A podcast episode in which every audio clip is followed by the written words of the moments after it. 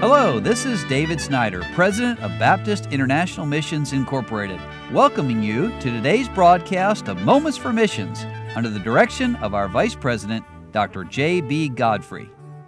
Danny and Haruna McKittrick and their family are serving the United States military families in Japan. I love to be with our military families. They're doing a great job, not only in Japan, but in Korea and Germany and Italy and Spain and other places. So the McKittricks say thank you very much for your faithful prayers and financial support. It's our privilege to represent you and to preach the gospel of Jesus Christ to the service members and their families and the local populace here in Yokota Air Base, Tokyo, Japan. Let me share some of what has been going on around here. In one of our other previous letters, we asked you to pray for a man named Jake. We had visited in his home and talked with him about the Lord, and he promised to come to church. Well, he did make good that promise and continued coming. And on the 20th of October, he and his wife came to the church for some counsel, and I had the opportunity to share the gospel with them again. This time, he bowed his head and prayed to receive Jesus Christ as his personal Savior. Amen right there. He's scheduled to be baptized. Thank you for praying for Jake and his wife, Jenny, and their continued spiritual growth. Well, we ask you to pray for these missionaries and their needs and things they share, and God does answer prayer, and we rejoice with the McKittricks about this man who's been saved and continue to pray for their family. Back earlier in the year, we passed out 3,000 gospel fans during the Yokota Air Base Friendship Festival.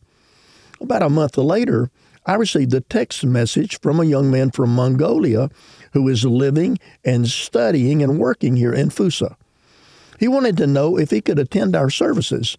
So I wrote him back and told him he was welcome to attend any and all of our services. Well, Negun ended up coming to our services, and again, he continued to come. Several of our people reached out to him and shared the gospel with him, and in October, Negun trusted Christ as his Savior and followed the Lord Jesus Christ in believer's baptism. It's wonderful to think about how God took a young man from Mongolia, moved him to Japan, then connected him with an American military church in order to save his soul.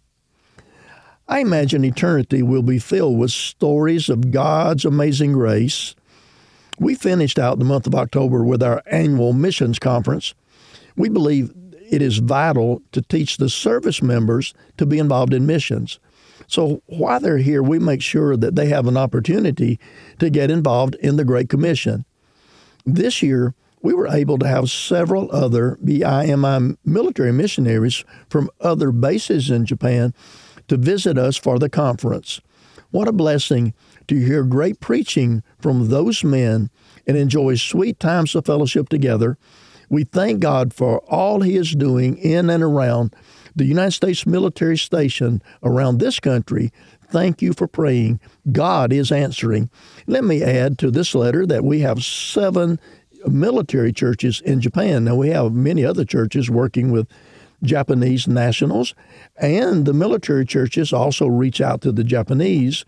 But from Misawa Air Force Base up in the northern part of the main island of Honshu, all the way down to Maranatha Baptist Church on Okinawa, and Sasebo, Japan, and Iwakuni, and Yokosuka, which is a large Navy base in that greater Tokyo area.